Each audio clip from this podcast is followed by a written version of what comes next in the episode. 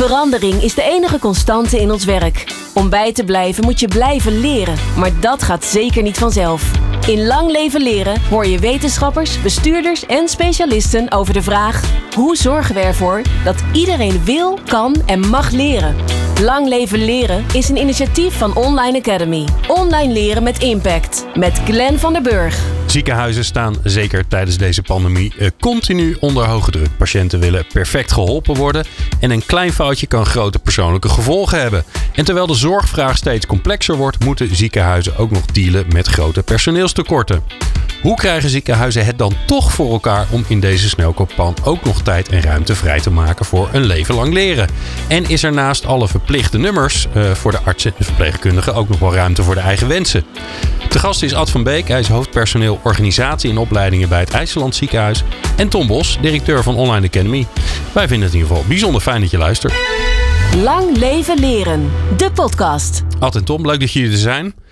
Uh, Ad, jij, zeker in deze ja, ik neem aan, bijzonder drukke tijden. Ja, absoluut. Uh, zeer bijzonder. Goedemiddag.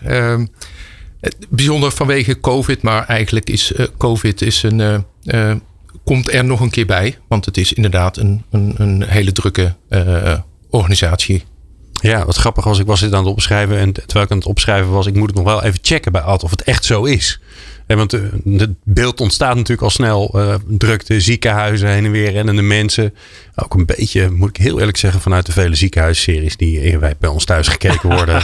uh, dat je denkt, hectiek overal. Maar het is ook druk bij jullie. Dus alle, alle dingen die ik in het begin, het intro heb genoemd, dat is ook zo. Dat is allemaal waar. Uh, ik wil nog wel een nuance brengen, omdat ik denk dat. Uh, kijk, COVID heeft ontzettende extra druk gelegd op, op bepaalde afdelingen in het ziekenhuis. Ehm, de, de logistiek, zorgen dat goede materiaal op de goede plek aanwezig is. Ehm, de IC, de SEH, de, de bekende afdelingen. Ehm, en wat we hebben gedaan is, we hebben een soort schillenmodel ontwikkeld waarbij uh, uitwisselbaarheid van mensen werd gestimuleerd.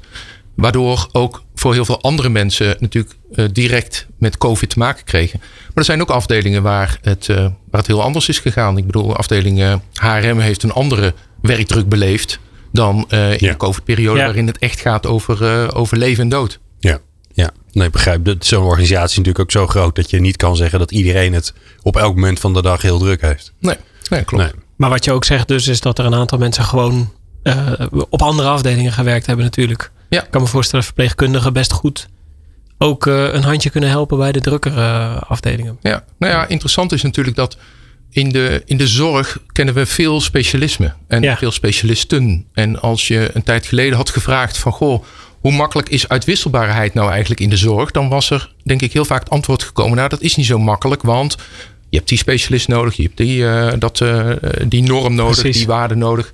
Um, maar in COVID-periode hebben we wel geleerd dat juist door dat uitwisselen, dat dat prima kan werken. En juist bij die tekorten, dat we op die manier, op een, op een slimme manier, gebruik kunnen maken van de beperkte capaciteit die we aan boord hebben. Ja. Mooie vondst. Ja, daar gaan we nog zeker nog meer over horen. Want er zullen ongetwijfeld wel meer zijn. Ad, eh, even over jou persoonlijk. Hè? Want jij komt uit het bedrijfsleven. Je hebt bij, uh, bij Movaris uh, lang gewerkt. Ja. Uh, een mooi bedrijf, ingenieursbedrijf. Waar, die ook nog eens een keer op een hele bijzondere manier georganiseerd is. Ja. Um, waarom ben je bij dit mooie ziekenhuis gaan werken? Want daar, ik weet namelijk dat daar een mooi verhaal achter zit. Dus uh, waarom deze keus? Nou ja, inderdaad vooropgesteld dat Movaris is een schitterend bedrijf. Op, op HR-gebied uh, noem ik het wel eens de Champions League. En dat zit vooral in het feit dat, dat daar heel veel hoogopgeleide medewerkers zitten die zelf eigenaar zijn van het bedrijf. Dus in feite hebben we, heeft Movaris 11, 1200 eigenaren. En dat betekent dat per definitie de, de scope op de lange termijn is georganiseerd. Dus je bent niet alleen uh, in staat om vandaag een leuk bedrijf te zijn, om vandaag voor de winst of het rendement te gaan. Maar dat wil je ook over vijf jaar of over tien jaar. Dat betekent dat die, dat die betrokkenheid uh, ja, om, natuurlijk op een hele bijzondere manier richting die organisatie gaat. Dus vanzelfsprekend uh, betrokkenheid en bevlogenheid van, van medewerkers. En voor mij persoonlijk was het vooral heel interessant om vanuit een organisatie die heel erg op vertrouwen is gericht. Uh, bezig te zijn met, uh, met eigen CAO, met eigen arbeidsvoorwaarden. Waardoor we dus uh, ja, ook een oprecht plezierig en, en, en, en een mooi bedrijf met elkaar konden bouwen. Ja. Ehm, maar ik ben overgestapt op 1 maart 2019. Um, ben ik overgestapt naar de zorg. En dat is inderdaad een, een, een heel persoonlijk verhaal. Ik, uh, mijn mijn uh, huidige vrouw, toenmalige vriendin, uh, 25 jaar geleden, kreeg die een probleem met haar been. Kwam in het ziekenhuis terecht. Kwam, werd vervolgens doorverwezen naar Leiden. En bleek een Ewing-sarcoom te hebben. Een levensbedreigende tumor in haar, in haar bot. En ehm, ze is uiteindelijk twee jaar, denk ik, nou, misschien wel drie jaar opgenomen geweest met tussenpozen, uh, chemo, bestralen, operaties. Klinkt heel dramatisch en natuurlijk was het in zekere zin was het ook dat. Maar het was ook een hele bijzondere periode. En nou, wat, wat vooral heel bijzonder was, was de artsen en de, de verpleegkundigen en de wijze waarop zij bezig waren met uh, proberen LW beter te maken. dat heeft toen enorme indruk bij mij gemaakt. En uh, nou, als ik dan nog een voorbeeldje mag geven. Ze, ze, werd geopereerd. Een, een hele zware operatie. En een dag mee bezig geweest. En de, de haarchirurg die, is, die vertrok aan het einde van de dag. De operatiedag vertrok hij naar zijn, zijn wintersportlocatie. En uh, ergens ter hoogte van Maastricht uh, kwam het bericht dat het niet goed ging met Elle. Dus er ontstond een extra bloeding. En hij is teruggekeerd. En heeft hij diezelfde nacht nog een keer geopereerd. En uh, dat heeft bij mij zoveel indruk wow, gemaakt. Ja. Dat ik dacht van als ik later groot ben en ik, ik beheers een vak. Dan, dan, dan ga ja. ik die overstap naar de zorg maken. Want dan ga je helpen. Nou, kijk, als iets een relevante bedrijfstak is, ja, bedrijfstak, uh, als iets, ja. weet je, een organisatie die volstrekt in transitie is, met een enorme uitdaging als het gaat over uh, de arbeidsmarkt, over, uh, maar ook geld. je gezondheid is onbetaalbaar en de gezondheidszorg dreigt onbetaalbaar te worden. Dus dat, dat, dat heeft een ja, enorme druk, legt dat op een organisatie. Want welke keuzes maak je daar dan in? Hoe ga je, daar, hoe ga je met die keuzes om? Uh, dokters die een belangrijke of interessante rol spelen als uh, ja, bijna zelfstandig ondernemer. Ja. Uh, hoe kijken ze nou naar een ziekenhuis? Hoe ga je in een ziekenhuis het netwerk zodanig maken dat de juiste zorg op de juiste plek plaatsvindt? Nou, buitengewoon interessante vraagstukken. Waardoor ik absoluut getriggerd word. En je gaf in je inleiding aan organisaties waar het gaat om mensen. Nou, oprecht kun je zeggen, ja, in de zorg gaat het dus echt om mensen. Mm -hmm. En uh, natuurlijk, elk ziekenhuis zal roepen: de patiënt staat centraal. Het zou het zijn als ze uh, zouden zeggen: God, het gaat ons om het meubilair of, uh, ja, of het geld. Het, het leuke gordijntje ja, of het is een lekker verdienmodel. dus uiteraard gaat het over de patiënt. Maar het verschil wordt gemaakt door die medewerker. Die bepaalt in hoeverre die patiënt op een goede manier geholpen wordt. patiënt en, en haar of zijn naaste. Zij maken het verschil. En daar wil ik heel graag een bijdrage aan leveren. Ja, en dat klinkt zo logisch in het ziekenhuis. Maar volgens mij, wat ik zelf om me heen zie bij mensen die in de zorg werken, die, die ik ken, uh, mijn buurman, mijn, mensen in mijn vriendenkring. Op het moment dat het moet, omdat er is iemand ziek, uh, er is te weinig perso personeel. Uh, nou ja, hè, inderdaad, je hebt net een operatie gedaan en er gaat toch iets mis. Dan is het niet van, uh, ja, nee, mijn dienst zit erop, ik ben moe, laat iemand anders maar oplossen. Maar dan dan wordt er gerend en gevlogen en geregeld. En dan maakt niet uit hoe laat het is of waar iemand is. Dat is natuurlijk prachtig. Maar dat, er zit natuurlijk ook een soort gevaar in. Ja, ja, ja, ja. Nou, je legt denk ik de, de, de, de vinger op de, op de zere plek. Um, het, wat mij absoluut het meest is opgevallen in de zorg is... Uh, ik ren dus ik ben. Het is een ontzettende oh. Oh, ja. actiegerichte uh, en dat is een kracht, hè? Het is een kracht, maar het gaat heel erg over spuiten om monden, bloed, pleisters plakken en repareren. En, uh, en wel nu en meteen. En dat is zo door de hele organisatie heen doorgedezemd dat, dat, dat eigenlijk op, op, op, op, op elk vlak is dat ren, dus ik ben achtige gedrag. Okay. En dat betekent dat als het gaat over strategische personeelsplanning, als het gaat over iets verder vooruitkijken, uh, uh, volgend jaar, het jaar erop, dat, dat, dat is heel ingewikkeld. Als men gewend is om in dat hier en nu te acteren. En dat, ja. dat zie je dus uh, eigenlijk in elke vezel van de organisatie. Uh, dat zie je op de werkvloer, dat zie je bij leidinggevenden. Ik had op een gegeven moment, ik was, het was net in dienst, ik had een aantal recruiters aangenomen en Zeg van joh, ga nou eens kijken van hoe ziet die vacaturestroom er nou uit? Hoeveel mensen hebben we nou volgende maand, over zes maanden, over een jaar?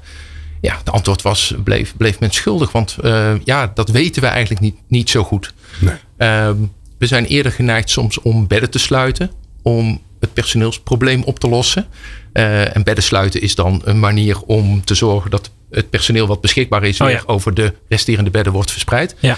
Uh, maar dat kost geld. Dat, is, dus, dat, dat, dat scheelt omzet. En dat is, dat is duurder dan het inhuren van mensen. En het inhuren van mensen is weer twee keer zo duur dan het zelf aannemen van mensen. Dus waarom nemen we niet gewoon mensen aan?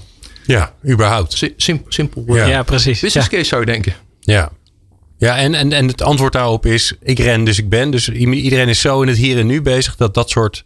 Daar is te weinig aandacht voor. Dat, dat, dat is lastig. Dat, eh, dat is lastig om, om dat soort patronen te doorbreken. Ja. En dus een prachtige rol voor ons vanuit HR. Ja, nou zeker. Nou ja, nou, nou hebben we het in deze aflevering over, over dat, dat leven lang leren aspecten. Nou, dat gaat natuurlijk bijna per definitie over dingen die je misschien morgen nodig hebt, maar waarschijnlijk pas een keer. En wanneer een keer is, dat weet je dan vaak ook niet. Ja. Exact. Daar kom je pas achter als je in die situatie belandt. Dus um, is dat dan überhaupt een thema in een, in een ziekenhuis? Is daar, is daar ruimte voor? Absoluut. Kijk, um, ik werk graag vanuit bepaalde waarden en overtuigingen. Een van mijn overtuigingen is inderdaad die lerende organisatie. Je moet blijven investeren in mensen. Om twee ontzettend belangrijke redenen. Uh, je ziet dat de afgelopen jaar, jaren het, uh, de hoeveelheid studenten op de opleiding, dat, dat, dat, dat, dat groeit. Dat gaat, dat gaat de goede kant op. Dus MBO, HBO opgeleide mensen, dat, uh, dat, gaat, dat gaat heel best. Is dat het, is dat het, het COVID-effect? Er is veel aandacht voor deze. Zou zomaar kunnen. Ja, ja dat zou zomaar kunnen. overigens denk ik dat de zorg een dermate aantrekkelijk en mooi beroep is, dat, dat relatief veel mensen kiezen voor de zorg. dus dat dat niet eens ons allergrootste vraagstuk is.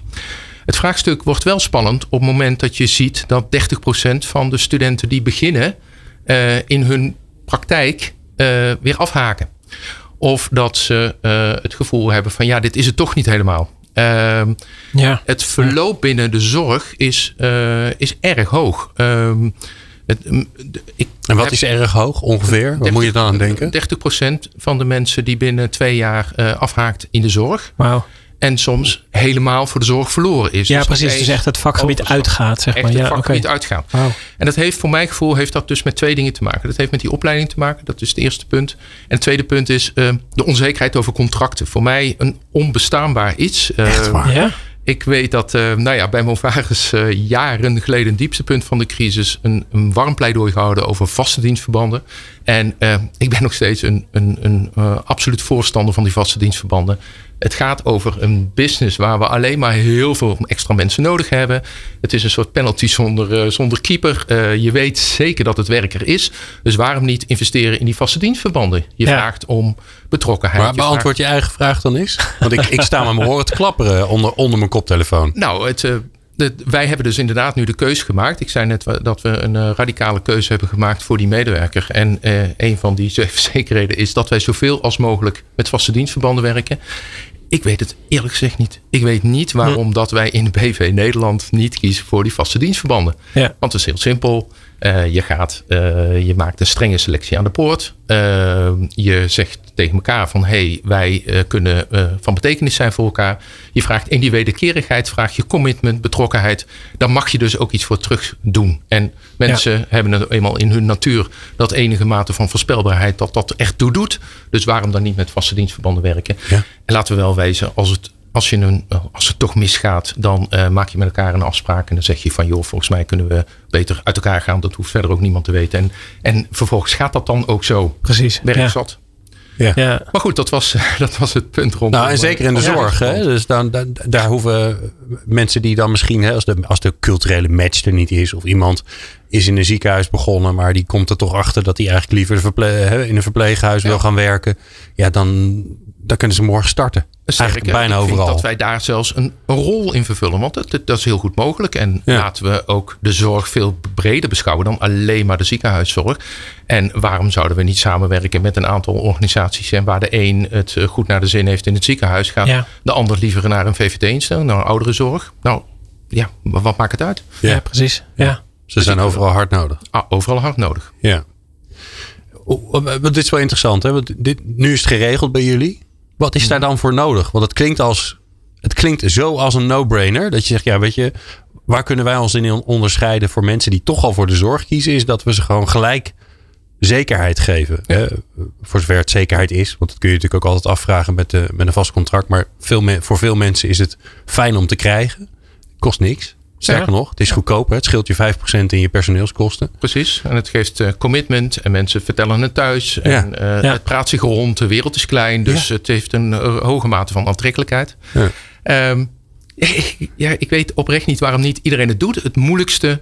Maar jullie deden het ook niet en doen het nu wel. Nee, dat zit in een soort. Dus hoe gaat die omslag? tussen werkgevers, waarbij het toch een soort credo is van wij zijn flexibeler op het moment dat wij met tijdelijke dienstverbanden werken.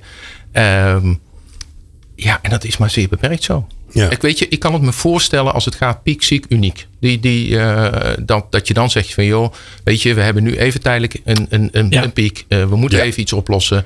Of we hebben unieke kennis of expertise nodig. Dat doen we in een tijdelijke uh, Als je corona-teststraten moet inrichten, dan zou ik niet iedereen gelijk vast aannemen. Nee, dan heb je even een, dan heb je even een ander vraagstuk. Maar als het gaat over de normale zorg, ehm, ja, why not? Dan zie ik die hectiek vormen. Dan zie ik die arbeidsmarkt vormen. Ehm, nou, je hebt in ieder geval genoeg te doen. Hè? Dus daar hoef ik me in ieder geval geen zorgen over te maken. dat, jij, dat jij je daar gaat vervelen. Ehm, hoe breng je dan in die... Ehm, eh, vanuit jouw filosofie dat je zegt... ja, zo'n dat leven lang leren. Hè? Je blijven ontwikkelen. Uh, dat is belangrijk.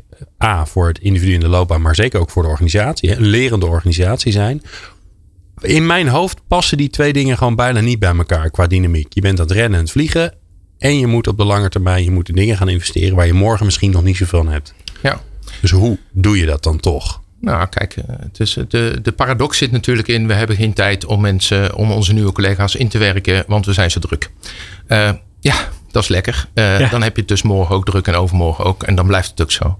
Dus het besef dat, uh, dat je met opleiden, investeren in training, ontwikkeling, want het, je moet het breder zien. Um, ja, dat besef dat is er wel. En daarin neem je dan um, uh, mensen mee. En dan neem je managers mee. En managers zijn niet gek natuurlijk. Die snappen ook wel dat er iets moet gebeuren. En dat we ook iets op die lange termijn moeten gebeuren. Nou, en kennelijk is dan het vertrouwen in, in, in voldoende mate aanwezig. Van oké, we gaan dat we gaan dat op die manier gaan we dat organiseren. En dan hebben we geluk met de raad van bestuur. Die binnen het IJsseland zegt van... Uh, het verschil maken wij uh, binnen de, de, de wijze waarop wij ons ziekenhuis moeten besturen. De transitie die we nodig hebben, dat gaat via IT en dat gaat via HRM. En binnen HRM is opleiden en ontwikkeling het cruciale speerpunt. En zij onderstrepen dat ze. Uh, weet je, geld is niet eens het grootste vraagstuk in de zorg als het gaat over opleiden. Er zijn talloze fondsen, er zijn talloze manieren om dat te supporten. De crux zit erin, je moet het wel gewoon doen. Nou, dat is het. Ja. ja, en dan hoor ik jou zeggen, dat wordt gezien vanuit het bestuur. De top, ja. Nogal fijn. Ja, dat helpt, absoluut. dus dus dat, dat helpt. Maar dan nog zit je natuurlijk met de hectiek van alle dag. Ja. Dus hoe creëer je dan met elkaar wel ruimte om dat te gaan doen? Nou, wat je natuurlijk ziet is dat er. Um, het is ook niet zo'n ingewikkeld rekensommetje. Als je ziet dat 30% van de mensen die beginnen aan een opleiding op een gegeven moment weer afhaken, dat dat zonde is van de energie. Ik snap best dat, uh, dat uh, verpleegkundigen uh, roepen van joh, ik heb nou een eh, rits van vier of vijf stagiaires achter me aanlopen. En hoe doen we dat nou? Ja, ja. Dus je moet niet alleen roepen, goh, gij zult opleiden. Maar je moet die opleidingen en die training moet je ook aantrekkelijker maken. Dat doen wij heel erg vanuit die principes 70, 20, 10. Hè? Het, werk, het, het leren wat je vooral op de werkvloer moet doen. Maar ook het inrichten van die opleidingen. We maken die opleidingen ook veel aantrekkelijker. Um, uh, was het voorheen zo dat een, een, een, een, uh, een PO, een professional in opleiding, dat die pas ingezet mocht worden als ze gediplomeerd was, klaar met de opleiding. Ja. Tegenwoordig hebben we het hele systeem zo ingericht dat zodra je bepaalde activiteiten, bepaalde handelingen beheerst, dat je daarop ingezet gaat worden. Mooi, ja. Dus in tegenstelling tot vroeger was het zo dat de, de, de PO, de professional, die keek mee over de schouder van de gediplomeerde. Ja. Nu is het andersom. De PIO is aan het werk en de gediplomeerde die houdt de hand op de rug en kijkt van hoe het, hoe het werkt in de praktijk. Nou, daar zijn we mee aan het experimenteren. Dat gaat steeds verder. En op die manier kun je zo meteen ook veel meer mensen opleiden. Ehm, maak je de opleiding ook aantrekkelijker. Mensen, het zijn uh, vaak ook hele pragmatische mensen die graag aan, de, aan de, gang willen. die willen iets doen, die willen zorgen. Nou, en daar ga je dan op die manier, ga je daar ook uh, op goede manier mee, uh, mee aan de gang. Ik heb me dat inderdaad ook altijd afgevraagd. Ja, van als je dan kan prikken, dat is nu met, uh, met de prikstraten natuurlijk een hartstikke simpel voorbeeld. Want ja, ga je dan iemand eerst een hele opleiding doortrekken, zodat hij zowel kan prikken als ook honderd andere dingen? Of ga je heel gefocust ja. eerst, eh, als iemand die taak gewoon kan, kan hij die dan niet gewoon uitvoeren en de rest daarna bijleren? Dat hij het, uh, ik, ik snap dat dat praktisch veel implicaties heeft, maar het is wel maakt wel dat mensen veel sneller inzetbaar zijn. Inderdaad, een mooie oplossing. Je kunt het veel efficiënter doen. En ja. datzelfde vraagstuk zit ook met die uitwisselbaarheid. Hè, die, dat, dat schillenmodel waar ik, uh, waar ik over sprak. Van hoe zet je nou mensen in op, op afdelingen waar de behoefte veel groter is? Ja. En hoe uitwisselbaar zijn mensen nu? uh, in die zin is de zorg, gaat er parallel met het onderwijs ook wel een beetje op. Uh, zodra je uh, als je carrière wil maken, dan moet je zo snel mogelijk zorgen dat je weg bent van het bed of weg bent van de klas. Uh, dat is gek. Ja, juist. Ja. Nee, dat is. Ja, dan organiseer je je eigen ondergang op die manier Precies, natuurlijk. Ja. Maar moet ik het dan zo voor me zien dat je, dat je meer, dat meer modulair bent gaan werken? Dus dat jij zegt van oké, dit zijn de dingen die je moet kunnen. Die kunnen we allemaal tegelijk toetsen aan het einde. En dan ben je, hè, dan, dan haal je je diploma en dan mag je aan de gang. Maar je kunt maar, maar nu zeg je eigenlijk van nou, nou, laten we dat prikken maar als voorbeeld noemen. Hè, dat moet je leren. Nou, dan gaan we daarmee aan de slag. Op een gegeven moment mag je dat zelf uitproberen. En, op een gegeven moment, en, als, en als je het onder, hè, als je hebt laten zien dat je het kunt, dan krijg je je stempeltje en dan heb, heb je dat klaar. Ja, en zo bouw je het modulair als het ware op. dat, is, dat is natuurlijk voor de motivatie van mensen natuurlijk ook veel beter dan dat je maar naar dat ene moment toe aan het werken ja. ben waarbij alles bij elkaar komt. Ja. Juist. Ja. ja, ik zat er ook nog aan te denken door je, door je opmerking van daar straks. Want je zei er zijn eigenlijk twee dingen die, die, die de, de toestroom uh, beïnvloeden. Ook nog die, de, de, de, de opleiding waar je misschien tegenaan zit te kijken. Dat dacht ik ook toen ik hierheen reed nog van ja dan... Je kijkt tegen een opleiding van vier jaar aan. Of uh, in, in veel gevallen ook uh, als het specialisten zijn nog veel langer natuurlijk. Mm -hmm. Ja, hoe, ik zou daar zelf ook wel even al zou ik chirurg willen worden, nou dat is misschien een slecht uh, voorbeeld, maar al zou ik uh, verpleegkundige willen worden bijvoorbeeld. Ja, Hoe, wanneer krijg je dan perspectief van dit gaat me ook lukken om, om door die hele opleiding heen te komen? Want je weet, je weet helemaal niet, hè? jullie hebben misschien ook veel omscholers bijvoorbeeld. Mensen die dus, uh, net als jezelf eigenlijk, later zeggen ik wil de zorg in. Als je dan verpleegkundige, dat is best een, best een, een move die veel risico ja. met zich meebrengt. Als je het dan in kleine blokken kan knippen, dan geef je mensen ook sneller het gevoel van: oh wacht, ik denk dat ik dit kan. Of in, in negatieve zin, dit past niet bij mij, ik moet hier niet wezen. Ja. Uh, dan, dan stop je ook wat eerder dan dat je eerst vier jaar omgeschoold hebt. En dan ontdekt, hé, hey, dit is eigenlijk niks voor mij. Ja, ja zeker. We hebben binnen de Rotterdamse Zorg, dat samenwerkingsverband tussen een aantal ziekenhuizen in de regio Rijnmond, ja? zijn we heel erg met die zij-instromers aan het experimenteren. Ja, dat is natuurlijk best lastig. Mensen hebben een achtergrond, een andere achtergrond, hebben vaak ook een ander uh, salarisplaatje. Ja. En komen dan in die wonderwereld van de zorg terecht. En ja, hoe interessant en aantrekkelijk is dat nou? En laat nou niet mensen dat hele traject door en vervolgens dat je de teleurstelling Precies, ja. Maar zorg ook dat je al heel snel het gevoel krijgt van oké, dit past. Ja. Ja. ja. ja. mensen gaan natuurlijk de zorg in omdat ze ertoe willen doen. En als je dat, dat gevoel snel kan bevestigen, dan hm. blijf je die motivatie ook hoog houden. Precies, ja. Nou, het is ja. grappig. Mijn, mijn dochter is net begonnen met verpleegkunde in Leiden. En um, uh, ik vond het wel opvallend dat volgens mij in de tweede week of zo kreeg ze al uh, de reanimatiecursus. Hm.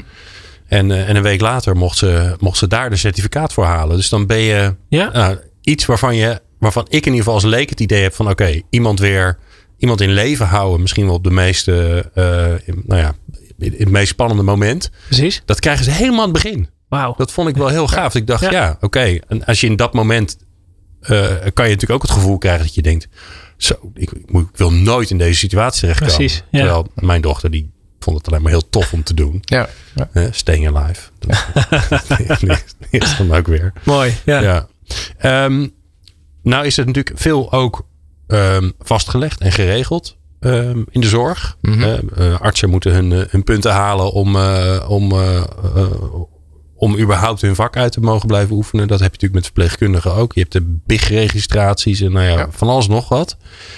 Is dat nou handig om te hebben? Want daar, daar zit ook een soort moeten achter. Helpt dat nou om die, al die andere dingen ook te doen? Of zit het je juist in de weg? Nou, als het gaat over uh, BIG-registratie of zorgen dat je uh, up-to-date blijft als vakspecialist, dat is denk ik absoluut uh, noodzakelijk en dat is goed. Dat is in feite ook de hele tweede uh, stroom van opleiden en ontwikkelen wat we doen. Want er gaat natuurlijk heel veel uh, energie naar de instroom. Maar de doorstroom is natuurlijk minstens zo relevant. Ja. Uh, wij zijn een relatief klein ziekenhuis. hoe aantrekkelijk is het als je 15 jaar ervaring hebt en bij het Erasmus hebt gewerkt om over te stappen naar het IJsland? Dat is niet per se de zorg die jou, uh, die dan heel uh, veel meer spannender is. Maar het gaat over wat voor cultuur heb je. Precies. En wordt er inderdaad ja. in je geïnvesteerd als persoon en als professional. Want dat zijn beide volgens mij ja. uh, kanten van dezelfde medaille. Um, en voor ons uh, is die, dat loopbaan, die, dat loopbaanperspectief, het kunnen groeien, het blijven ontwikkelen als professional, is voor ons cruciaal om het voor ons, uh, onze mensen aantrekkelijk te, te houden. Ja. En te zorgen dat mensen niet alleen binden en boeien, maar ook behouden voor de organisatie. Um, als het gaat over administratie, als het gaat over kwaliteit, als het gaat over normen. Ja, dan ben ik wel eens verbaasd over hoe dat, dat in een ziekenhuis is georganiseerd. Kijk, ik snap dat, uh, dat je een, een, een norm uh, set hebt, een, NIAS, uh, of dat je met een NEN 7510 moet werken en dat je een aantal normen met elkaar afspreekt, dat snap ik. Um, maar de cultuur binnen een ziekenhuis is ook wel van we vragen uh, vijf keer uh, naam en geboortedatum. En als je dat in de verkeerde volgorde doet, dan, dan, ja, dan is het niet, niet oké. Okay. Ja. En daarmee uh, haal je volgens mij een enorm probleem in huis. Ehm, want ten eerste haal je zo heel veel denkkracht bij de mensen zelf weg. Want ja, weet je, je volgt de norm, je volgt de, de kruisjestabel en het, ja. het komt goed. Maar de creativiteit en hoe ga je nou echt met die zorg om, daar, daar gaat het natuurlijk over. Uh, dus je haalt wat mij betreft heel veel denkkracht uit je organisatie weg door te veel van dat soort normen op te leggen. Het tweede punt is dat het ook helemaal niets helpt. Uh, het is vooral, denk ik, uh, een soort borgstelling voor voor een directie of voor een raad van bestuur dat zij niet met chocoladeletters in de telegraaf uh, terechtkomen met uh, oh ja. uh, dat er iets fout is gegaan in de zorg. Maar dan denk ik, ja, hallo, het is mensenwerk. Dus er zullen altijd fouten worden gemaakt. Precies. Die haal je niet met normen weg. sterker, het werkt contraproductief. Ja. Dus ik zou die professional, die professional centraal stellen, is volgens mij ontzettend wezenlijk om dat in de zorg te doen allemaal MBO, HBO opgeleide of mensen met een, met een hart voor die zorg die al jaren meelopen. Die weten echt wel wat, er, uh, wat goed werkt en wat niet goed werkt. Ja. En zie je dat dan ook voor, voor, uh, voor jouw club als een rol? Hè? Want je kan nog zo je best doen dat iedereen zich lekker voelt en dat, uh, dat er in zich geïnvesteerd wordt. Maar als een belangrijk gedeelte van hun werk um, die lijstjes invullen is, um, waar ze niet dat vak voor in zijn gegaan. Sterker nog, wat ze weerhoudt om te doen wat ze, wat ze leuk vinden en wat ze belangrijk vinden. Ja, dan heeft het niet zoveel zin. Dus, dus ben jij ook de, nou ja, de, de, de anti-bureaucratie uh, uh, club? Dat probeer ik. kijk, het is een ehm, ik zeg wel eens gekscherend, binnen de, de zorg uh, is niet heel veel geïnvesteerd in, uh, in digitaliseren, automatiseren. Het, het is een soort eh, Jurassic Park als je, als je, als je dat vergelijkt met. Heb je nog veel... pons, ponskaartjes? Of er staan met een kleitablet soms de administratie te doen. Nee, maar zonder gekheid, daar is, daar is heel weinig in geïnvesteerd. Ja. Um, en dat, ja, daarmee heb je in, al eerst een inhaalslag te maken in zorg dat de basis goed op orde is. Dat je administratie, je digitalisering, je automatisering zodanig goed is dat fouten maken daarin zoveel als mogelijk voorkomen wordt. Als het dan gaat over, maar hoe zou je die zorg nou anders kunnen inrichten? Ja, dan jeuken mijn handen. En dan heb ik het daar met de Raad van Bestuur over, met de voorzitter van de Raad van Bestuur. Zou het nou niet gaaf zijn als je een, nou ja, zeg maar een, een, een, een, regelvrije uh, uh, ruimte zou, zou maken, waar je uh, afdelingen zou inrichten echt vanuit die professional centraal stellen. Zou het nou zo rampzalig misgaan dan? Ik denk het helemaal niet. Ik denk dat het alleen maar heel erg veel beter en leuker wordt voor die, voor die medewerker. Nou, dat zijn wel zaken waar wij nu aan, aan zitten te denken. Van hoe kun je dat nou zo goed uh, mogelijk organiseren? Want zo'n ziekenhuis is natuurlijk een, een instituut. Dat is een, dat is een, uh, dat, dat, daar, daar liggen zoveel andere belangen ook dan het belang van de patiënt of het belang van de medewerker. Daar hebben we allemaal mee te maken. En die zijn er ook en die zijn er terecht. Nou, moet je dan niet zo'n zo'n regelvrije uh, ruimte, moet je die professional dan, niet, professional dan niet helemaal daarin centraal stellen? En dan blijft opleiding ontwikkelen centraal staan, want daar maak je uh, wel het verschil mee. Wij vroegen ons dus in onze voorbereiding al af hoe dit zou werken, omdat je eigenlijk zou het mooi zijn om hier een experiment uh, aan te gaan, zeg maar, en eens te kijken van werkt dat zo'n mm -hmm. zo'n regelvrije ruimte? Maar ja, wij konden ons ook heel goed voorstellen dat een ziekenhuis nou bij typisch niet. wij zeggen altijd in, in leren en ontwikkelen zeggen vaak uh, fouten maken is goed. Hè? Veel fast en veel often. ja, ga snel op je bek en doe het vaak, want daar leer je heel veel mhm. van. Mm -hmm. Maar in een ziekenhuis is dat uh, met, met patiënten en uh, ja, toch vrij kritieke situaties best lastig. Is dat te simuleren of hoe ga je ermee om? Ja, je, moet, je moet daar goed over nadenken. Maar mijn ervaring is als het gaat over verandering en uh, veranderbereidheid en een organisatie in transitie. En de zorg moet in transitie. Er moet iets gebeuren. Ja. Anders wordt het nou ja, niet, niet betaalbaar. Dus we moeten iets. Ja, dan is mijn strategie toch voor een deel ook ja, klinkt wat raar, maar prutsen en proberen. Je moet proberen op een wat werkt wel, wat werkt niet. Ja. En als dingen niet werken, dan kap je ermee. Als het wel werkt, maak je het groter en zet je het op andere afdelingen in. Ja, ja. weet je, je moet proberen. En je moet geen risico's nemen. Maar de vraag is of met de huidige systematiek, dus met eindeloos veel afvinken, eindeloos veel administratie, of daar nou de zorg zoveel beter van wordt. Ja. Ik vraag het me af. Ja, precies. Ja. Ja, ik zat me te bedenken aan de andere kant leer je natuurlijk eigenlijk, het is eigenlijk typisch een lerende omgeving zoals je dat uit eh, de series die Glenn vaak uh, kijkt uh, ziet met al die, uh, met die co-assistenten en allemaal mensen die, die meelopen en het is eigenlijk één groot opleidingshuis. Precies. Ja. En dan toch is het, ja, in mijn hoofd zit dan dat het best wel kritiek is allemaal. Dus best wel, je moet er goed over nadenken hoe je dat leren op de werkplek doet. Ja. Ja. Nou ja, je, je zei het al even, had um, uh, 70, uh, 70, 20, 10. Hebben, zijn we nog op 100? Ja. ja uh, dus wel. 70% in de praktijk door het te doen, door ja. in, je werk te zijn. Dus hoe organiseren jullie dat dan? Dat je, want um, je kunt natuurlijk zeggen van nou dat gaat vanzelf, dus daar hoeven we niks aan te doen. Maar in de regel is het zo dat je, dat je ja, dat dat omdat het grootste brok is, dat je juist daar juist misschien wel de meeste invloed kan uitoefenen. Ja. Dus hoe doe je dat? Een van de kerntaken van een verpleegkundige staat gewoon in haar of zijn uh, functieomschrijving, is het helpen van onervaren collega's. Dus het begeleiden van ja, ja. werkbegeleiders. Uh, dus dat is een deel van je taak. Dat, dat is geborgd. Wat we nu aan het doen zijn, zijn de zogenaamde EDU's, de EDU-verpleegkundigen. Een soort specialistische rol die je hebt naast dat je verpleegkundige bent. Om die te trainen en op te leiden in hoe gaat zo'n leerproces nou bij die jongeren? Aha. Waar lopen die jongeren nou tegenaan?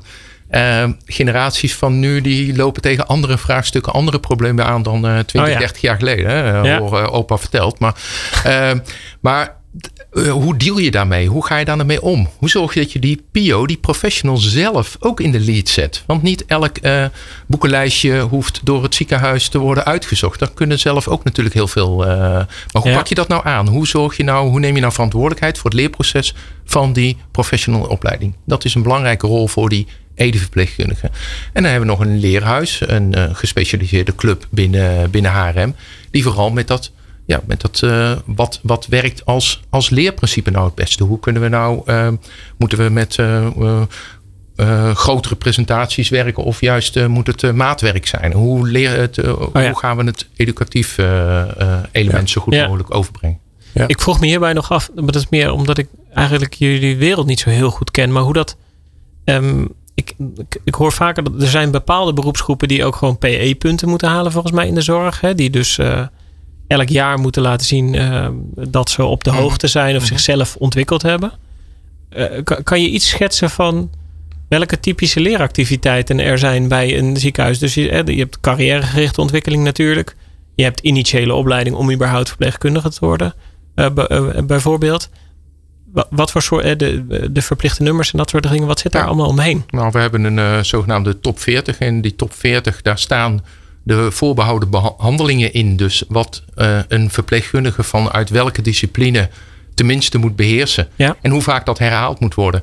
En of jij met een, uh, met een, uh, met een pomp XL wel of niet mag werken. In één keer in de zoveel tijd moet je daar een training in volgen. En moet je laten zien dat je dat beheerst. Ja, dat zie je dat dat in steeds meer ook in digitale vorm gebeurt. Met filmpjes gebeurt. Met, maar dus ook in, het, in de praktijk. zoals we hebben ook een soort ja, leerunit, een eh, skills lab zoals we dat dan noemen, waarin dan geëxperimenteerd kan worden met, met, met die pompen, met hoe het werkt in de praktijk. Ja, dus heb je zeg maar een soort proefopstellingen waar mensen heen komen om. En dat wordt dus allemaal bijgehouden ook. Ja, wordt allemaal bijgehouden. Ja. ja. En wat ik wel interessant vind is dat dat, dat zit er eigenlijk heel erg in gewoon in hoe, hoe, het, hoe het bedrijf ziekenhuis werkt. Hè? Hoe mhm. die organisatie werkt. Mm. Dus gij zult leren, dat vindt iedereen doodnormaal. Dat je, dat je current moet blijven, dat je vaak eh, dingen moet herhalen om het, zodat het in je wezen zit. Hoe zit het dan met de dingen die, die niet vakinhoudelijk zijn? Ja. dus meer de, ja, de, de vaardigheden, communicatieve vaardigheden, maar misschien ook wel dingen voor de toekomst die, die helemaal niets met het vak te maken hebben. Ja. Ja, dat, dat is natuurlijk een hele mooie en gave ambitie. Dat je mensen opleidt voor hun volgende vak, voor hun volgende loopbaanstap. Uh, en dat gaat natuurlijk heel erg over competenties. Dat is natuurlijk heel erg over houding en gedrag. En uh, weet je, wij, en ik, ik vermoed elk ziekenhuis bulken van het talent. Zoveel goede uh, mensen die zoveel talent in huis hebben. Uh, en benut dat dan. En dan gaat het inderdaad veel verder dan hun vakinhoud. Want dat is vaak nog wel aan te leren, bij te leren. Maar over die competenties en over hoe je die competenties ontwikkelt. Ja, dat is natuurlijk een hartstikke mooi en interessant vraagstuk. Ehm, wij, wij bieden alle medewerkers een online trainingsmodules uh, met uh, nou, wat, ze, wat ze maar interessant vinden. Maar we hebben ook, als het gaat over leiderschap en leiderschap ontwikkelen, is natuurlijk een hot issue binnen, binnen de zorg. Uh, want ook want in de zorg was het net zoals uh, de, de, de, de beste timmerman werd uh, chef werkplaats met, met twee problemen van dien. Goede timmerman minder en een matige chef werkplaats erbij. Nou, ehm, het leidinggeven is een vak. En het leidinggeven in de zorg is al helemaal een ingewikkeld vak. Ja. Maar dan ga je dus wel mensen, leid je daar wel voor op. Dus daar hebben we trainingen voor. Maar we hebben ook een training, het PIT-programma noemen wij dat, waarbij um, jonge potentials. En jong moet je niet in leeftijd zien, maar mensen die, uh, nou ja, die zeggen van ja, ik wil verder, ik wil meer. Ja. Uh, die opgeleid worden, uh, getraind worden in wie ben ik nou? Hm. Wat voor persoon ben ik nou? waar kan ik me ontwikkelen? Waar kan ik groeien? Maar ook, hoe ziet die organisatie eruit?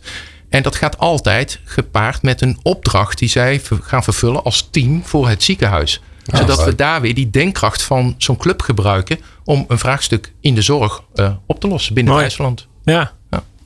Nou ja, en dat heb je natuurlijk hard nodig als jij al die, uh, al, al, die vrijplaatsen gaat organiseren. Dat is natuurlijk hartstikke leuk. Maar als, als daar mensen komen die hun, hun halve carrière lang uh, hebben geleerd. Doe de dingen zoals we ze afgesproken hebben. Volgens de lijstjes, volgens de regels. Ja, dan kun je leuke vrijplaats organiseren. Maar de vraag is dan of er heel veel gaat gebeuren. Of dat iedereen gewoon die lijstjes weer uit de kast ja, pakt. en los kunnen uh, komen van, uh, van de regels. Ja. Kijk, we zijn een, uh, een organisatie of een sector in, in ontwikkeling. En de wereld tien jaar geleden zag er anders uit dan, dan nu. En over tien jaar ziet het er ook weer anders uit. Dus voor een deel zal, zal de, de wal het schip keren. En zal beweging ehm, als vanzelf worden afgedwongen. Want ja, we moeten wel. Ehm, 10, 15 jaar geleden was het ook ondenkbaar dat alles in één Higgs-systeem zou worden vastgelegd. En tegenwoordig is dat heel normaal en doe je al je handelingen die je vastlegt in de systemen, et cetera. Higgs is uh, Hospital een, Intelligence. Geen idee waar het voor eh, staat. Care System. Ja. Het, het, is het, uh, het, het, het, patiëntendossier, uh, ja, ja. digitaal patiëntendossier. Dus, dus die verandering die komt. En laat nou de early adapters, laat die, daar nou, laat die dat nou mee gaan experimenteren. Laat daar nou mee gaan beginnen. En succes, dat, dat praat zich vanzelf rond. En dat blijft, dat, dat, dat wordt de norm. Ja. Nou, je had het al even over de, over de toekomst. Dat is mooi, want dat is namelijk het laatste, het laatste gedeelte waar we het heel graag met je over willen hebben. Um, leren aan zich verandert natuurlijk ook heel erg. Je had het al even over. Hè? Er, zijn, er zijn twee belangrijke dingen. Enerzijds uh, de, de mens de collega's centraal. Eh, dus HR belangrijk. Anderzijds digitalisering van, eh, van het ziekenhuis. waar zie jij die bij elkaar komen? dus nieuwe technologieën als VR, uh, microlearnings. Nou, al die, al die dingen die, die, waarbij technologie en leren bij elkaar komen. Wat zie jij gebeuren in de toekomst voor jullie? Kijk, als we constateren dat één op de zeven mensen eigenlijk in de zorg zou moeten werken, maar over 10, 15 jaar dat dat eigenlijk één op de vier zou moeten zijn, dan weet je dat dat, dat rekensommetje niet passend is. Uh, of niet gaat werken. En uiteindelijk, en dat klinkt raar voor een HR-man, uh, moet je dus kijken waar kun je de uh, zaak zodanig organiseren dat je die menskracht niet nodig hebt. En daar waar je de mensen wel inzet, dat het vooral heel veel toegevoegde waarde is. Dus je moet, nou, ik noem maar even een voorbeeld als ik zie hoeveel mensen nu bezig zijn met het maken van een, een planning. Een, uh, een, een, een, een, rooster. Een rooster, denk, oh, ja. Joh, ja. hallo zeg. Laat dat lekker... Laat de techniek daar het werk doen. Zorg dat je met slimme uh, apps... Zorg dat je uh, medewerkers zoveel mogelijk zelf regie geeft over hun eigen, uh, over hun eigen tijd. Uh, de reden waarom dat veel mensen als ZZP'er beginnen... is omdat ze zelf kunnen bepalen... wanneer ze wel werken of niet werken. Waarom doen we dat niet voor onze mensen? Nu moeten onze mensen bij wijze van spreken een werkweek van 34 uur, want dat past zo lekker in ons Excel-schemaatje. Ja, dat kan natuurlijk niet. Dus je moet zorgen dat medewerkers zelf met ja, slimme appjes uh, zoveel mogelijk werk uit de handen wordt genomen. Uh, dat geldt voor roostering, maar dat geldt voor heel veel activiteiten. We zijn uh, twee jaar geleden zijn we met Lean gestart. Niet omdat ik denk dat Lean de heilige graal is, maar je leert wel met elkaar kritisch te kijken van hoe, hoe hebben die processen allemaal ingericht. En als afdeling A het slim heeft gedaan en B wat minder slim, wat kunnen we dan van elkaar leren? Nou, dan gaat het over hele uh, simpele dingen, maar daar kan uh, techniek ons natuurlijk enorm mee helpen. En dat geldt voor digitalisering, dat geldt voor robotisering. Um, dat kan heel veel werk uh, lichter maken. Ja, en um, dingen als. Um, uh, dat, vind, dat vond ik zelf wel een mooie. Uh, eens een keer met TNO heb ik zo'n bril op mijn op mijn ja. snuffert gehad. Dus niet zo'n ding waar je niks meer ziet, maar waar je eigenlijk doorheen kijkt. Dat heet ja. volgens mij, om, hè, Tom moet je me helpen, augmented reality augmented heet dat. Reality, hè? Ja. Dus je kijkt naar de werkelijkheid, alleen er wordt op iets op geprojecteerd. Juist. En dat, um, dat kan in principe um, van, volgens mij, van informatie voorzien terwijl je iets aan het doen bent. Ja. ja. He, dus zij gaven daar volgens mij het voorbeeld van: stel je voor dat je een apparaat uh, uit elkaar aan het halen bent. Dan krijg je gewoon de instructies Precies. terwijl je naar dat ding kijkt. En dan staat er: ja, dit moertje, daar moet je niet aankomen. Met een grote pijl erbij, want dat is een gevaarlijk moertje. Ja. Ja. Zou zoiets ook in de zorg kunnen gaan, gaan ontstaan? Tuurlijk. Gebeuren vind, daar dingen? vindt al volle plaats. Ja? Bedoel, in toenemende mate worden operaties. Heb je uh, hulprobots die helpen bij de operatie. En uiteindelijk blijft het menselijk handelen. Uh, de denkkracht blijft cruciaal, maar het handelen, het daadwerkelijk handmatig, dat zou zomaar uh, slimmer of beter door een robot kunnen worden gedaan. Scheelt ook wel in de opleidingsbehoeften dan eigenlijk dus, hè? Nou, dat weet ik niet, want je zult ook, dat ding zal geprogrammeerd moeten worden. En zolang wij nog, uh, ik denk uiteindelijk is die menselijke expertise is ook cruciaal daarin. En ook je handvaardigheid overigens, want een orthopeet ja. is natuurlijk een, een kunstenaar als het gaat over... Hoe is het met de digital skills van, van de zorgmedewerkers? Die gaan natuurlijk niet de zorg in omdat ze graag achter hun computer nee. willen zitten. Nee, niet per se. nee. nee. Nou, dus daar helpen ze mee. Ja. ja. En dat is ook nodig. Weet je, uh, je had het net over je dochter die uh, verpleegkunde is gaan studeren. Die hoef je niks meer uit te leggen over uh, hoe de telefoon werkt en hoe computers werken. Ja, ze belt nog wel eens als ze niet in, in, in de Netflix komt hoor. Dan ze belt ze papa. Ja. Oh ja. ja. Ja, dan belt. Nou ja, maar dan is het heel, heel dringend. Ja. Oh ja. dan doet Netflix, Netflix dus. Netflix ja, precies. Dan, ja. ja. dat is wel cruciaal. Ja. Ja. ja. Nee, dus dat is wel mooi. Um, laten we nog, nog nou, misschien nog één blikje op de toekomst. Kijk even naar Tom. Ja. Heb jij nog een... Uh, een nou ja, ik zit natuurlijk te borrelen met dat, met dat leven lang leren. En, en dus in relatie tot... Er is eigenlijk meer technologische ontwikkeling nodig in de zorg om uh, een hele hoop processen overbodig te maken. Of tenminste een hele hoop werk uit handen te, te nemen eigenlijk. En ondertussen zeggen we ook van ja, je, je zult ook door moeten kunnen groeien. En aan, aan je eigen persoonlijke carrière kunnen werken. En dat soort dingen zeg maar. Dus ja, ik zit nog wel. Mijn, mijn laatste vraag zou wel zijn: van hoe zie je dat voor je? Dat we dat, dat, dat ja, uit die hele hectische wereld, dat dat meer gestalte gaat krijgen. Wat zouden de eerste paar dingen zijn die jij hm. graag zou verbeteren om een leven lang leren echt een uh, duurzame plek te geven? Zeg maar. Ik denk dat het, uh, het een duurzame plek heeft. Als het gaat over duurzame inzetbaarheid, dan heeft dat natuurlijk alles te maken met het fit blijven, het, het gezond blijven in, in, je werk en in hetgene wat je doet. Dat heeft ook met je geestelijke gezondheid en daarin investeren. Dus ik denk dat het er geen alternatief is. We, we moeten gewoon, en volgens mij is het ook aantrekkelijk. Waar ik wel kansen zie is Ehm, in dat netwerk, in dat uitwisselen, in het uh, in beloon nou het breed inzetbare. Ik ben, wij zijn bezig met een, met een, met een pool van, van mensen die uh, de goudhaantjes zijn. Dus die overal op verschillende afdelingen ingezet kunnen worden. In het verleden was het nog wel eens een keer dat, dat het een soort kneusjesbak was. Van, we kunnen er niks mee of ze wil te weinig werken of hij, uh, hij heeft dit of hij heeft dat. Nee, zet daar je goudhaantjes neer en beloon dat generalistische profiel waar mensen bereid zijn geweest om te investeren in die brede inzetbaarheid. Het is best een contrast ook natuurlijk met het, met het specialisme wat je aan het begin zei, dat soort van de overhand heeft natuurlijk. Hè, van, ja. Eh, maar dat wordt denk ik door de overheid ook wel heel erg gestimuleerd. En de vraag is, uh, want dat, dat is ook waar. We moeten ook mensen, uh, je hebt ook mensen die juist dat specialisme enorm aanspreken. Maar beloon ook het generalist. Beloon ook die uitwisselbaarheid. Mooi. Ad van Beek, ongelooflijk leuk dat je er was.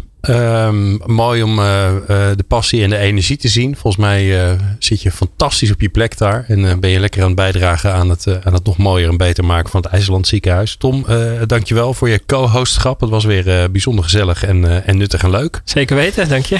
Um, meer afleveringen vind je natuurlijk in de podcast app. En die weten jullie ongetwijfeld te vinden. Wij vonden het heel fijn dat je hebt geluisterd. Bedankt voor het luisteren naar Lang Leven Leren, een initiatief van Online Academy. Meer afleveringen vind je in jouw favoriete podcast-app.